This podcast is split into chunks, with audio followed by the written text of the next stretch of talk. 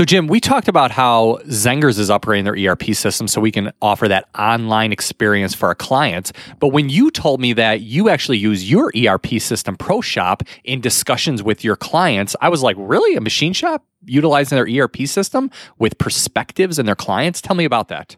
Well, it's kind it's kind of unique, but what we're doing now when we're doing a lot of prospecting with new OEMs to do business with, we we get them on a video chat and we share our screen and we let the ProShop ERP system be part of the sales feature. I take them through the entire estimating process. I show them how the throughput of the work comes in as an estimate and all the way out to when we finish and ship the job. Every single operation is itemized within the ERP system. There's times involved for setup, minutes run per part, checking the part. So you think it's just it's, it's just a higher level of professionalism that most machine shops aren't doing? Bingo. And the thing is too, it's cutting out all the nonsense and it's just it's making everything black and white. And you know what at the end of the day, Jason, the numbers don't lie. So if you can show somebody the numbers they're going to believe you. So go to ProShop ERP, talk to our good friend Paul Van Metre there. He'll be happy to hook you up with some kind of demonstration. So I'm not just telling. Tell them Making Chips sent you. ProShop ERP.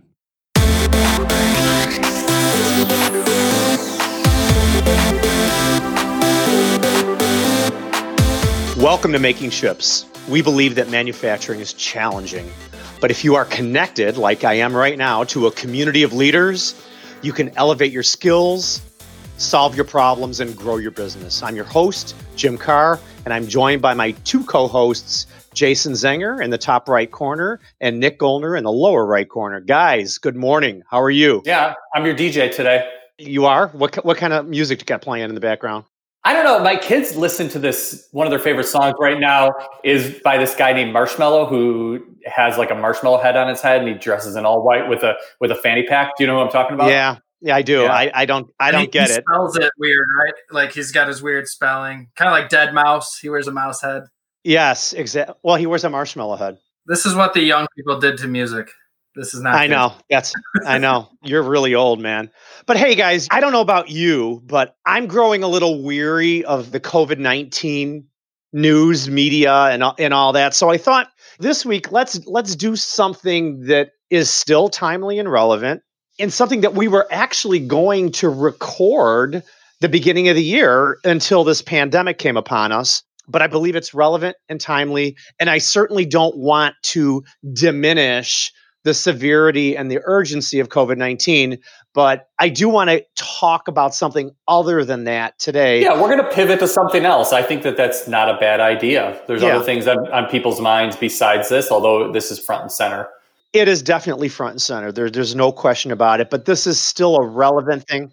And what we're going to do is we're going to talk about, you know, as you all know, on January 1st, 2020, Illinois became the 11th state to legalize recreational marijuana. And I know among my group of peers that own manufacturing companies, we've been really questioning the tactics we have to use, the testing. What if somebody gets hurt on the shop floor? How do we go about getting that tested? Are there tests that can test for THC in your in your system quickly? Well, yeah, of course there's, there is. There's a lot of questions. So we brought we're bringing in a guest today. His name is Jim Griffith. He's with the HR Source in Downers Grove, and he'll be with us in just a little bit as always, you know, our, our mission is to equip and inspire the manufacturing community with timely and relevant information. Of course, as you know, Jason, five and a half years ago when we started this show, we said that we would always do interviews one on one, but unfortunately, we had to pivot as we had to shelter in place. It's mandated by the state of Illinois. So yeah, I mean, we always felt that we would bring a higher quality interview to the manufacturing leader if we are standing face to face or sitting face to face with our interviewee, or even if you and I were sitting just with each other. Or Nick was there. We just felt it was a better quality. We could see the expression on everybody's face. We could have a margarita or drink a glass of wine, perhaps. And yeah, I don't partake in the marijuana, but we have been known to have a glass of wine with a making chips episode. Yeah, absolutely. Or a margarita and a glass of wine too. Yeah, I was actually a little bit hesitant to be on this episode in the first place. I was gonna. Why did it scare te- you? I, I was no, I was just gonna text you guys and be like, you know, why don't you guys do this without me? I just didn't want my brand associated with marijuana to be. But it's a real frank. thing. But it's a real I thing. know. I, I, I just, something we- obviously, I'm here, so yeah. I just yeah, it's a legit thing. We got to talk about. it's something that manufacturing leaders need to think about as they lead their employees and as they manage HR issues. It's going to come up. And, you know, I think it's rather confusing right now because it is so new and fresh. I've had some conversations with manufacturing leaders recently. Different states have different rules. So, from my perspective, the two big places that we could put it into is medical and recreational. Because one of the manufacturing leaders I was listening to was like, oh, medical. And I was like, well, we're going to talk about both because we're in a state where recreation is, is also relevant. When I go down the, I live in the city of Chicago, lots of young people. And when I go down the street, there was a place near my house where there was just a bunch of young people congregating. They're all like six feet apart, but standing outside and they're waiting on something. And I, and I texted my wife and I was like, at the corner of Racine and Roscoe, why is there so many people always milling about that coffee house? And it wasn't obvious, but we're thinking to ourselves, it's probably somewhere for them to, dispensary? to, to get the, yeah, dispensary, yeah, yeah. I guess that's what you call it. Yeah. Huh. Well, anyway, we're going to talk about that in just a minute. We're going to bring Jim on uh, as our guest soon. But before we do that, If we bring on Jim, can we get rid of the other Jim? Like, can we get rid of you and bring sure. on the other I Jim? I mean, I believe me, I've got plenty of other crap to do over there at my desk. I can. Uh, one Jim is all I you can, can handle. excuse me, and I'll be happy to get to my other things. So. I, I don't know if I can handle more than one Jim. well, you got the good one talking right now. I don't know. We haven't. We don't really know the other Jim quite that well yet. But anyway, you know how we normally talk about a positive kickoff. So I thought that I would switch it up a little bit today since this is my show structure, and I thought I'd ask you guys since we've been sheltering in place, what is the one thing that you're missing out externally outside? You're looking forward to coming back again. Do you want me to go first? You, Sure. it sounds like you just volunteered.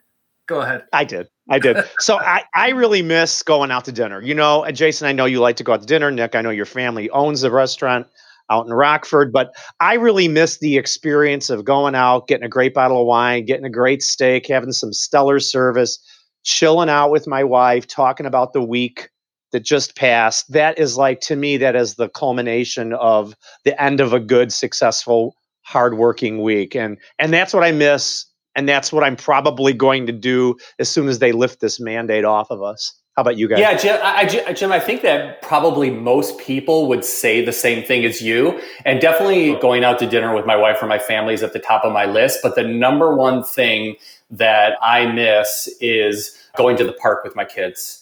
And I know that my kids miss that a lot too. And it's just, it's tough. Like my, my two year old Deacon, who doesn't quite understand how to articulate his wants, when we go for a walk around the, around the block, and he sees the street that the park is on that he loves to go to he's upset. Like he wants to go there. He doesn't understand why he can't go. And that's Sure. that's kind of heartbreaking for me. And and I wish that I could solve that problem for him and let them play and run around on the park equipment and stuff like that. So that's definitely the one thing that I miss right now because they're all locked up right now. So you guys want to hear the two things that I'm missing the most? You can only pick one. no just one Nick Well, I, I'm going to do two, and I'm going to do them quick.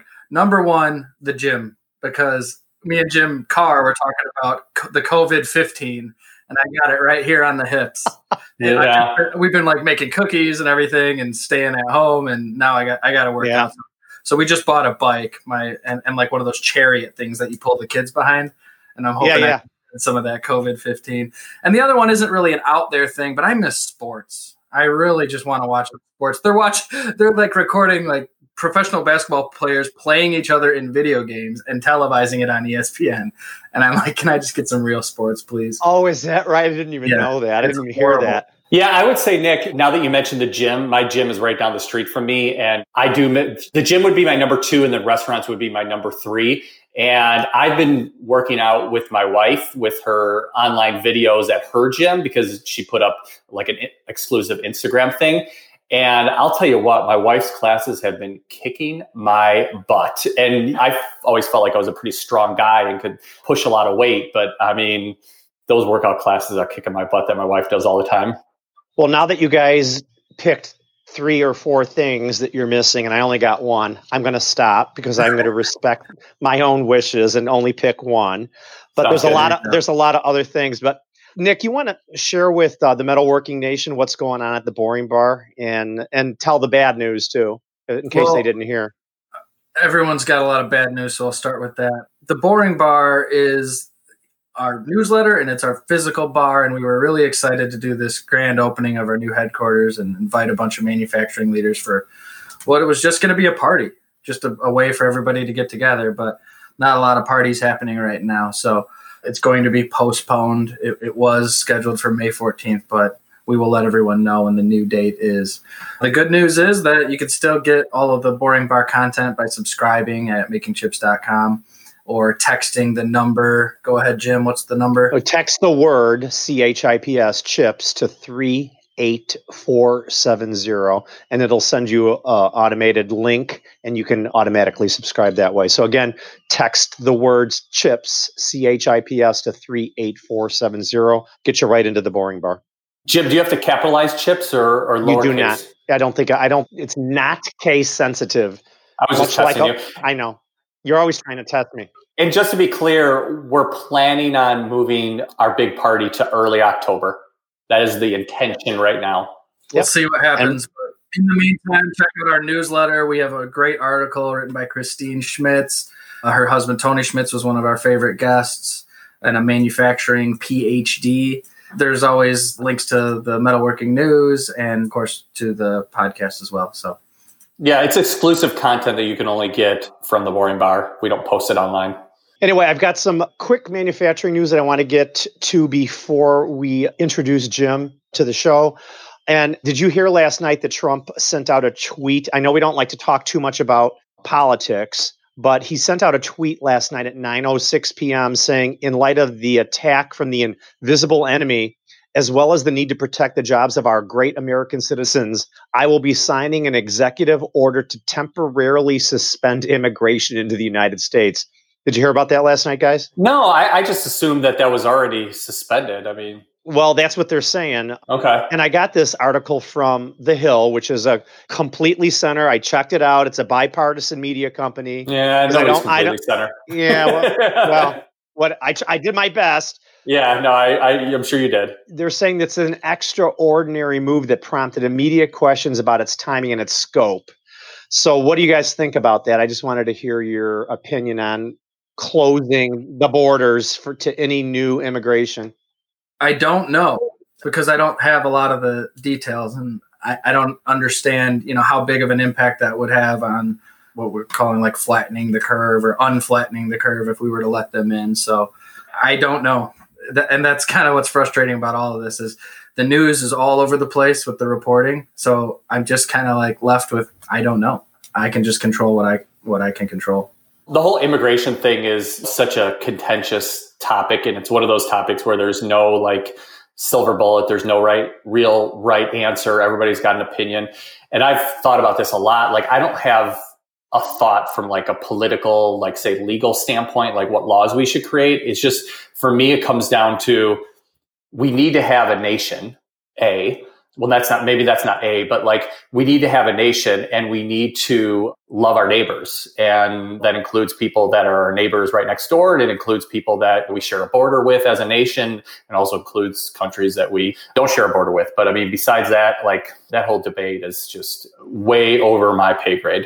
You know, my family's a bunch of immigrants, and so we're lucky we were able to get in and kind of live the American dream. But on the other side of it, we did it legally, and and I think that's what that's what everybody wants is is immigration, but legal immigration. So Yeah.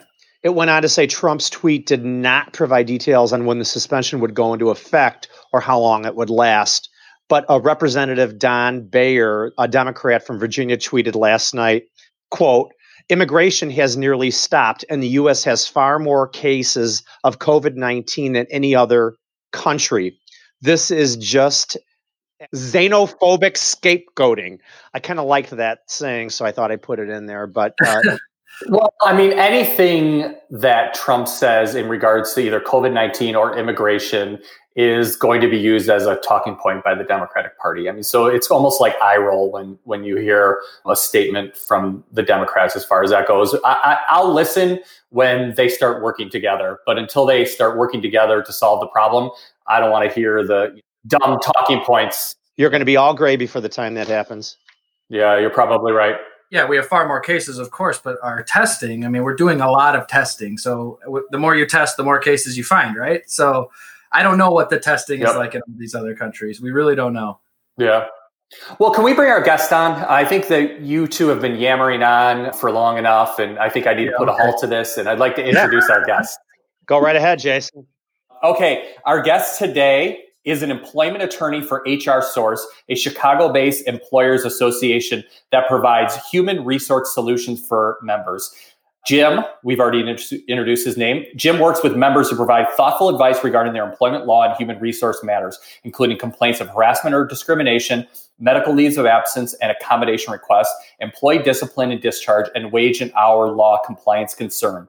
Jim helps members develop separation and other employment agreements, employee handbooks, and training programs. He also represents employers before the EEOC, Illinois Department of Labor, and other state and federal agencies.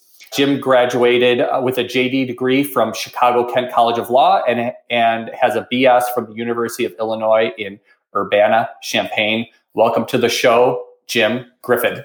Hey, Jim. Hey, welcome, Jim. Thank you. Thanks for having me. Happy to have you for you to shed some light on how manufacturing leaders need to think about marijuana and their employees and the workplace and how to best serve their company and also serve their employees. Yeah, so like I said earlier at the beginning of the show when we first uh, opened it up, this has been something on not only my mind but my peers' mind for marijuana. Well, how to how to navigate through the laws of legalized cannabis on the shop floor, if you will, because you know it's a whole different world out there.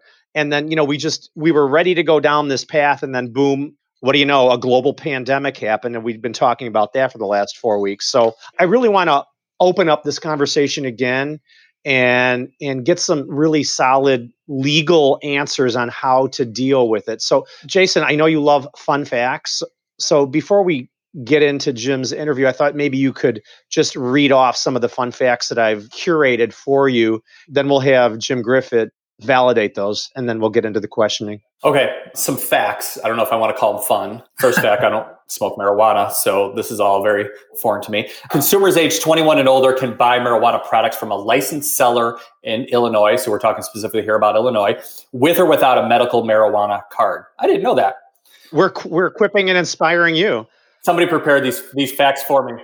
Who can sell marijuana legally? Medical marijuana dispensaries are the only legal sellers of marijuana for recreational use in January 2020. Beginning in mid 2020, Illinois will grant additional licenses to dozens of new stores, processors, cultivators, and transporters. Ironically, somebody, I believe he had political connections here in Illinois. This was years ago when it was like in its infancy. If I wanted to invest in a marijuana dispensary, and I was like, um, no, no, thank you. I'll stick to selling tools. How much can I possess? Illinoisans, I didn't know that was a word. So another fun fact. Illinoisans. Illinoisans, sorry. I'm being a dumb Illinoisan.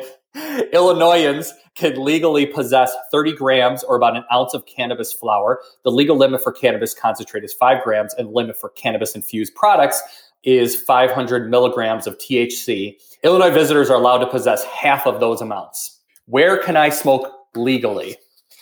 Well, Sometimes my neighbors do, which I'm not very happy about in their backyard.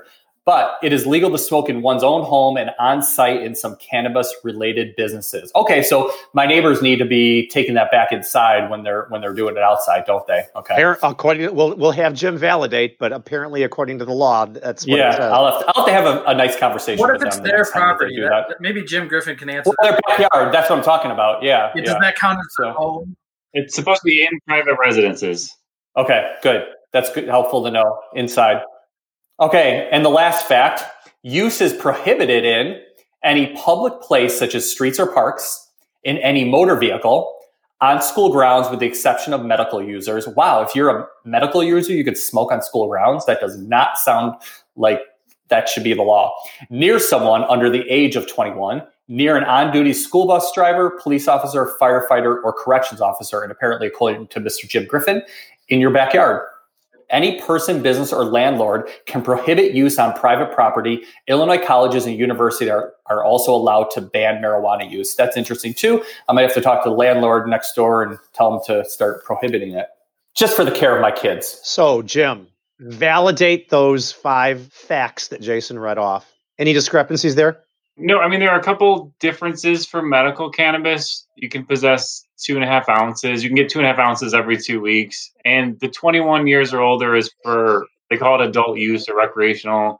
You don't have to be 21 to obtain a medical card, but other than that, that all sounded right. And so we we also have the contentious debate of well, you can be in the military at 18, but you can't smoke weed at 18, which they've been saying about alcohol for a long time too. Yeah. Yeah. And what about Jason's question about his neighbors in the backyard? So I'm not positive about backyards because I know I've seen like front porches you can't smoke on, but maybe that's because it's more public facing. I would think it's probably okay in the backyard, but I don't know for sure. Well, I mean, here in Chicago, we have 25 foot lots. And so we're right on top. I mean, there's literally this much space, like a foot between the houses here in Chicago. So we're close together. So it's definitely, you know, an issue. Sure. Uh, but how much different is it from like blowing it out a window than standing a foot outside your house? I don't know. True. Yeah. All right, Nick, did you have another question for Mr. Jim? Let's kick off this interview after our fun facts. I guess this is a very timely interview because you guys know what yesterday was, right? Oh, geez. Yes, it was 420. Yesterday is like oh no, I didn't holiday that. for marijuana use. And, and you know how now? Let's see if you guys know this how did they come up with the 420 being a, a weed thing? I think I know. I have no idea. Is it an is it an old Boston song called "Smoking"? No. oh, no. seriously, and it was four, it was four minutes and twenty seconds long, right? It's the it's like the police code. So you know, like we got mm. 420 over here on Jason's neighbor's yard. So that so now on April 20th, it's like the the holiday or whatever. At least that's what I heard. So with cannabis laws being mandated state by state, and they're still illegal under federal laws how does how do the feds get involved or why aren't they getting involved at the state level? Because sometimes the feds are like involved throughout the nation and other times they kind of look the other way and let the states decide. What do you have to say about that jim? Yeah well so that is kind of the most unclear issue we have right now because it is a schedule one illegal drug under federal law same as heroin cocaine so some pretty hardcore drugs but now a bunch of states are making it legal for medical use or for recreational use. So there's a direct conflict. Theoretically, the federal government could come in and stop this, but the Department of Justice under President Obama issued some guidance saying they were absolutely not going to do that. They were going to let states do their thing. President Trump, when he was campaigning, he said that he was going to let states control the issue. And so far, the Department of Justice hasn't been pursuing any sort of claim against these states that are allowing it. So right now they're kind of letting the states do their own thing, but there is a direct conflict between state and federal law, and that's what's coming up in a lot of these cases where employers are saying, "Well, we want to comply with federal law," and different states have come out in different ways as to which law they're saying you have to comply with.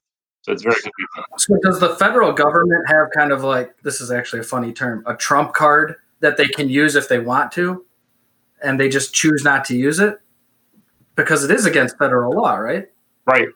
Yeah. So, I mean, theoretically they could, and the Supreme Court has said that, but they're not as of right now. Okay. You would think that they'd want to be, they'd be interested because this is a cash cow. I mean, I heard that like Illinois made like $20 million on this in the first four weeks that it went legal. So I, I, just don't understand why the, is it just too much red tape for the federal government? Do you think uh, to get involved in this or what? Do you mean to legalize it at a federal level? Yeah, because you would think that, they, I mean, they're, they're missing out on all of this opportunity to expunge money, tons, millions of dollars.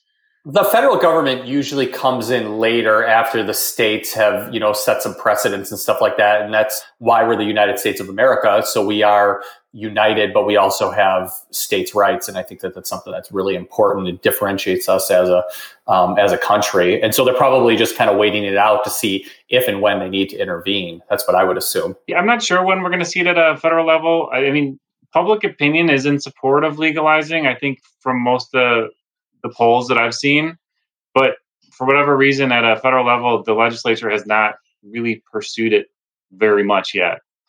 Well, why don't we get into the um, the employer side of things? Go yeah. Ahead, Jim. So, Jim, if if someone in my shop gets hurt before January twentieth, January first, twenty twenty, I would immediately send them down the street to a, a center to have that the cut repaired or sutured or whatever, and they would take a, a test, right? A blood test to see if they were under the influence. What happens now? What is protocol for a manufacturing company if one of my employees is out in the shop and gets hurt? What what would you advise me to do? And what does the law say that I have to do? Well, so the Illinois cannabis law doesn't really address post accident testing at all. They don't specifically address that, but they do get into testing for impairment. And they say employers can do it when they have a good faith basis, a good faith belief that somebody is impaired. And they want you to look at specific articulable symptoms of impairment. But the law actually lists some symptoms and a lot of them are related to accidents. So if they interrupt the process, if they disregard the safety for themselves or others, if they cause an accident causing significant damage or harm to somebody else. So there are some specific provisions that would seem to give you a good faith belief that somebody's impaired. So would that be just similar to alcohol if somebody were, were drinking on the job or had been drinking right prior to coming into work? Yeah, I mean, they, they identify some specific symptoms. And so they, they do talk about other cognitive or behavior based ideas, but they specifically list disruption of a production or manufacturing process, carelessness that results in any injury to the employee or others, carelessness in operating equipment or machinery, disregard for the safety of themselves or others. So they do give you some leeway to test when there's an accident if there's an accident and someone interrupted a process or was careless, that can happen whether they're high or not. But if if they did that, you could use that as a symptom of well, I want to see if they are under the influence of marijuana. Is that what you're saying? Yeah, I would in general though have a system in place for this type of situation so you can document what gave you the good faith belief that they were impaired. And it could be all these things causing the accident that caused harm to somebody else. And then one other piece to the law does require if you determine that somebody was impaired based on these factors and then you get a positive test, you have to give them a, an opportunity to contest your basis, a reasonable opportunity to say, no, I wasn't high. It was, it was this, it was poppy seed muffins or whatever. Okay. but you don't really have to. But no, that's a legit thing. Right, right. You really don't have to give them a, like a whole trial, just a reasonable opportunity to contest it. So you're not doing like what the cops are doing, where you like walk the straight line, you know, follow my finger, that anything like that. Probably not, because I mean, you do want to train your managers to look for symptoms, but cannabis is difficult because the symptoms aren't necessarily as clear cut as alcohol. They're maybe not stumbling or slurring. You might not smell it if it's an edible. And then the other big problem is the testing. Right, exactly. You can't really test impairment. You can test if it's in somebody's system, but cannabis is is processed way differently than alcohol, where all the tests right now show is whether somebody used or consumed cannabis. And depending on the test, it could be like 30 days. If you do a hair test, it could be months. So we can't clearly tell from a test alone that somebody was impaired. That's why you want to also document the other reasons you believe they were impaired. So for somebody like Jim Carr, who's running a precision machine shop, he's making aerospace parts. Can he say, I want to run a marijuana free shop and I expect all of my employees to not participate in that, even though it's legal? Does he have the right to do that? And do his employees have the right to fight that? Great question. Good question. That is a good question. And I can't give you a 100% clear answer. He can absolutely say that you cannot be impaired at work. You cannot use cannabis at work. You cannot possess it at work. But it's a little bit harder to. But he can't. He can't say we're a drug free. as a team, we're we're drug free and we're going to do testing. And if anybody tests positive, they just can't be an employee here. You can you can be an employee somewhere else, but not at this shop. Yeah, and so that's that's kind of the big question that will probably be tested. When the law was initially passed in June, actually, it seemed as though you could no longer do pre-employment testing or random testing unless you were required to by some federal or state law or regulations. So like DOT drivers, those requirements are still in place. You can still comply with those requirements. But when the law was passed in June, it seemed like you could not do pre-employment testing or random testing, like what you're saying. Just you cannot ever use it, even in your free time. They amended the law in December, and they added some employer protections where they said employers could potentially withdraw an offer to somebody who tested positive pre-employment, and they could do reasonable random testing in conjunction with the reasonable drug and alcohol policy.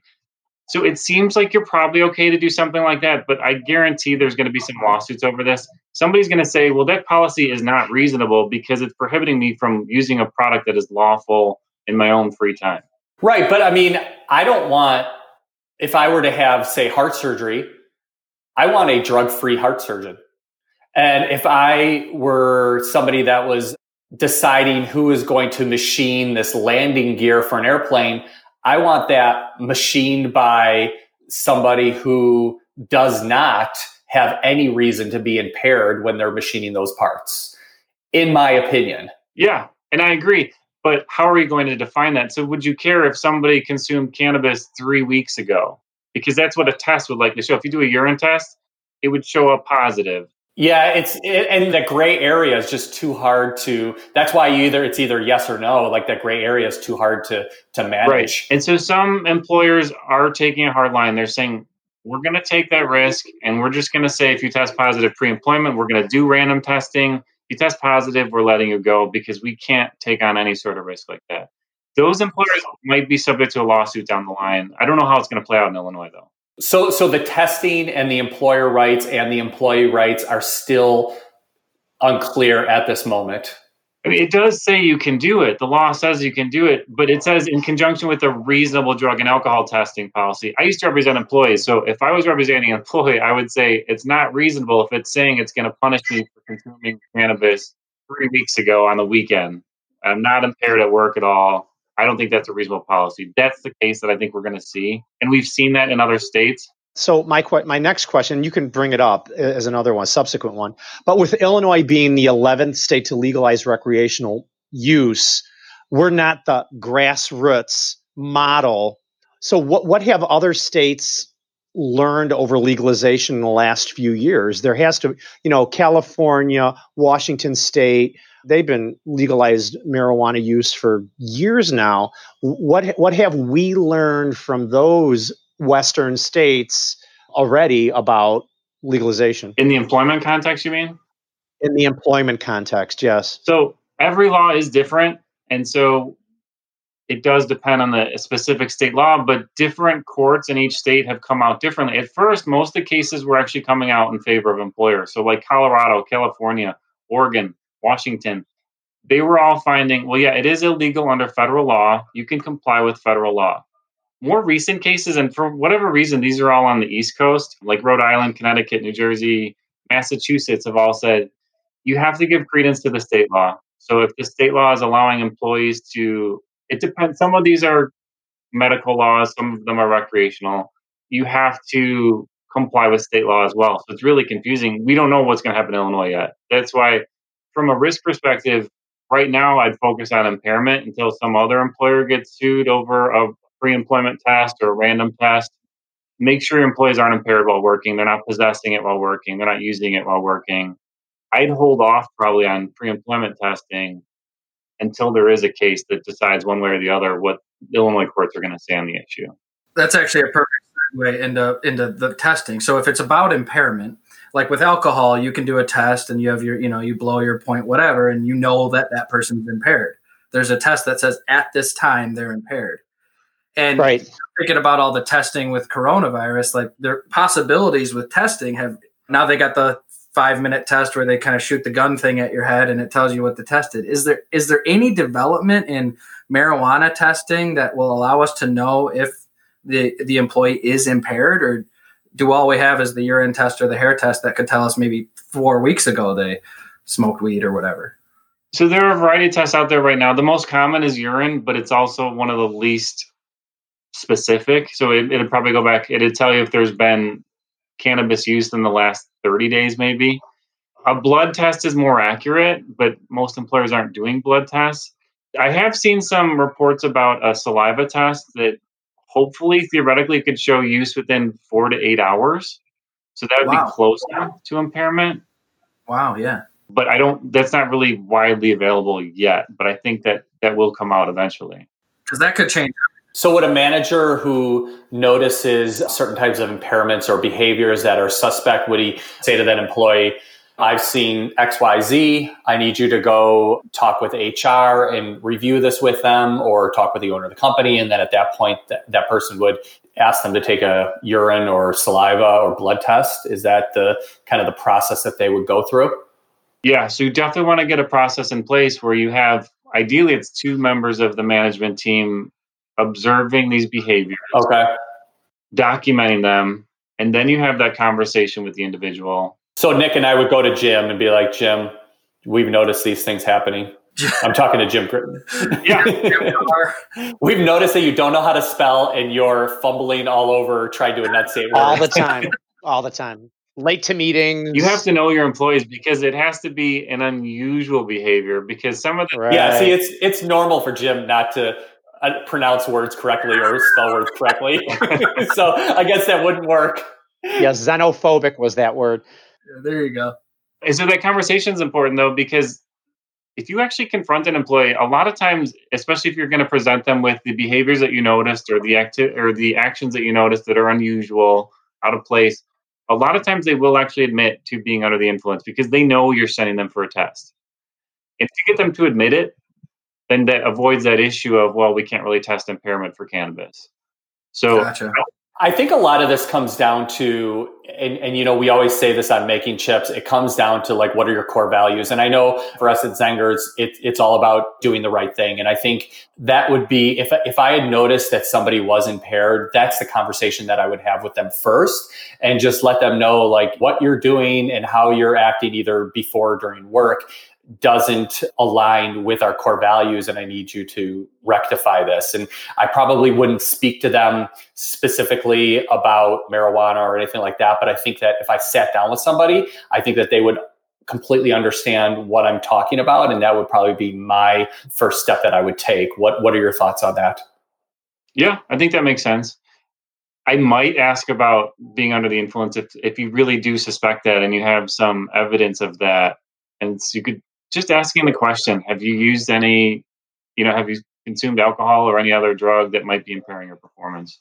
Right. And it also comes down to during the hiring process, you know, you want to hire people that are aligned with your core values. And let's just say, for instance, you have a team that's maybe young and they all do that in their pastime. Okay, well, if, if if you want to accept that as an employer, that's your prerogative. But like my team, if they knew somebody on, else on the team was getting high all the time and they were slow at work, my team wouldn't tolerate it. They would be like, "You got to get rid of so and so because outside of the marijuana usage, they they just they can't be a part of the team because they're they're slowing us down." And and I think that that would come up with the people on the team based on who we've hired and the mission of our company.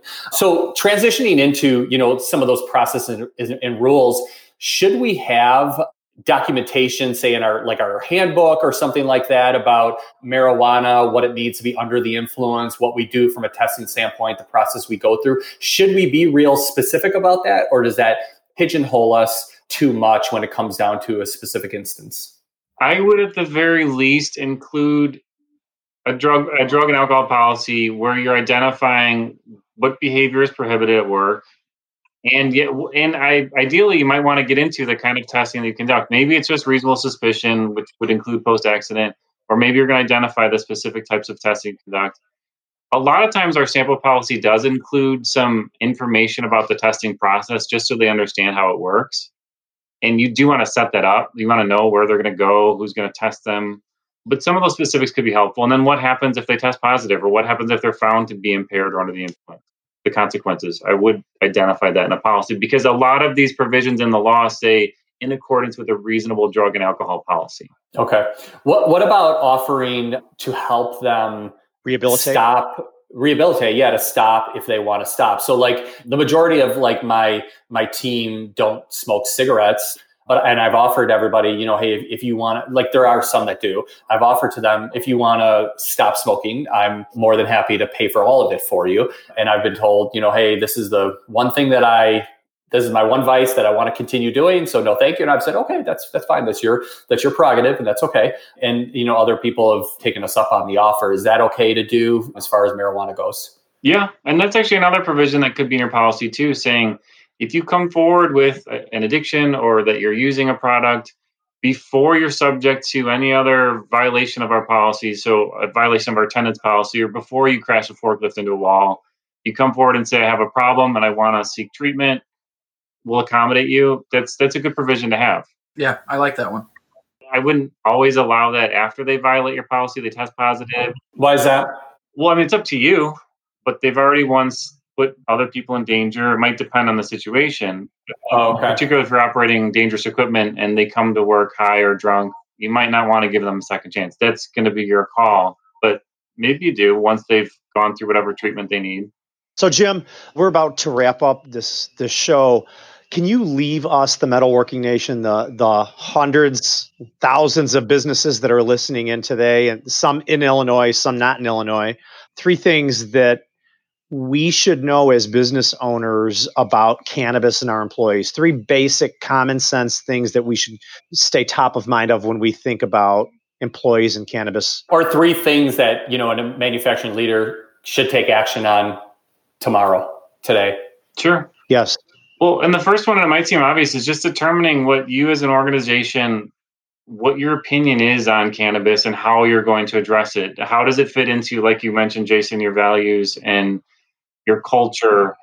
Are we just going to focus on impairment or do we want to take a stand and say we don't want anybody using it? So I would get an idea of what kind of testing we're looking to do. And then the next really important step is to document that process. What's your policy going to be? and how you're going to enforce it moving forward. And then the third step would probably be training your managers and leaders what they should be looking for with regards to impairment so they can be ready to get somebody arrested or get somebody out of a dangerous work environment if they seem impaired because that's really important to do. Great. Well, Jim, we appreciate you coming on the show. This has definitely been enlightening for not only us, but for all the manufacturing leaders out there who just ha- they've had this issue swirling around their head and they haven't known how to take action. I think you've given us some valuable advice on uh, what to do. So thank you for that. Sure. Well, thank you very much for having me. Thanks, Thanks Jim. Jim. Appreciate it.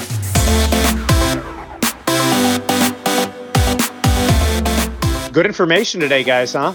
Oh yeah. Yeah. Yeah. yeah. I'm I'm I'm really glad that we pivoted off the COVID nineteen thing for a while. Who knows what we're going to do next week? But I think this is an important thing that we're already into. We're almost into May now, and we really haven't had a discussion about this. And I actually one of my employees mentioned it to us about you know what are the laws surrounding this and and I, I didn't know what the answer should be. So that's one of the reasons why I pursued getting some legal information on it. So good stuff. Hey, if you want to reach out to Jim Griffith, he's with HR Source in Downers Grove. You can connect with him on LinkedIn. It's James Griffin, G R I F F I N. I'm sure he'd be happy to, to help you out. Or if you want to talk to us at Making Chips, I'm Jim at Making Chips, Jason at Making Chips, Nick at Making Chips, or info. That'll get all of us. That'll get all of you. So, guys, it's so funny. I think about these when I was pre- prepping this show structure today. I was thinking, man, when I think about my dad and how he would have handled all of these these legal guidelines that you have to follow nowadays just in running your small business, I don't think he would. What have would he say? Just get out of here. Yeah, he. Would yeah, he's he said that. Just get out of here. You're not making any money. Wait, I got. I got to fun, fun story. So we had a new machine in last. We moved in last week, and I was t- sitting with my guys in our production meeting, and they're talking about moving machines in our shop with our forklift, our little forklift. And I said, "Be careful when you start moving machines in the shop." I said, "25, 35 years ago." my dad had one of the machinists move a, a cylindrical grinder from one part of the shop to the other. And the guy got in the lift truck, lifted up the cylindrical grinder, and all of a sudden, boom, the whole thing Oh, went no. over. My dad fired him in like 20 seconds. That was it. You're Oh, done. my go punch out and go home. So, yeah. So I think about, you know, the legal ways to handle employees nowadays, like we're just talking about now. And he certainly would struggle being a small business owner today. But you know what I do remember about my dad, what he used to say? If you're not making chips, You're not making money. Bam. Thanks for listening to the Making Chips podcast. Jim and Jason knew that the metalworking nation, the community of world class makers, needed to commit to a new way of leading to stay ahead of the competition. So, Making Chips was created to fill that void, to give you advice from other manufacturing leaders who can push you to take action. Your manufacturing challenges have a solution, and many of them are at makingchips.com.